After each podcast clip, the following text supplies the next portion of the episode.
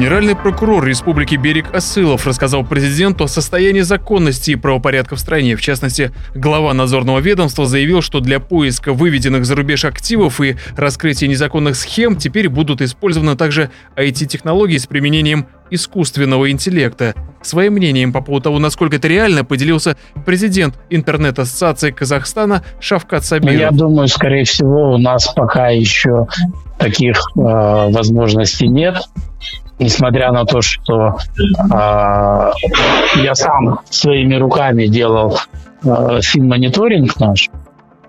В финмониторинге можно это дело реализовать, но э, для того, чтобы там приложить искусственный интеллект, э, для этого, во-первых, нужны очень приличные затраты, и, во-вторых, приличные вложения.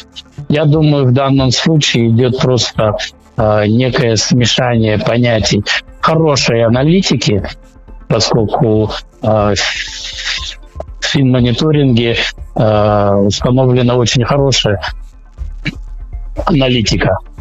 Ну, грубо говоря, средства для э, различного анализа движения там, финансовых операций, привязки ко всем остальным э, вещам.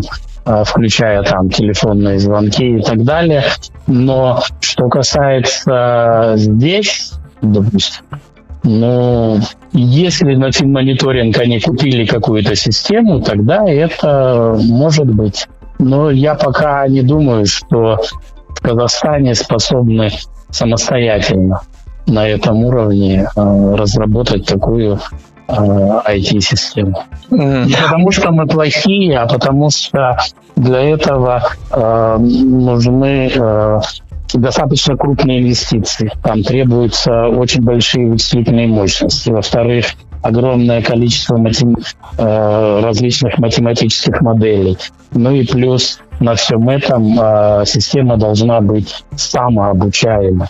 То есть она находит какие-то закономерности, выявляет что-то, и потом она это записывает, она это распознает, она это делает, Генпрокурор также заявил, что цифровые решения планируется внедрять также и для повышения гарантий безопасности инвестиций. Согласно задумке, эти IT-решения должны позволять в режиме реального времени отслеживать все процессы реализации проекта, а также согласовывать с прокурором ключевые решения госорганов в отношении бизнеса. Все это необходимо, чтобы исключить незаконное уголовное преследование предпринимателей. Равиль Сайганов специально для Бизнес ФМ.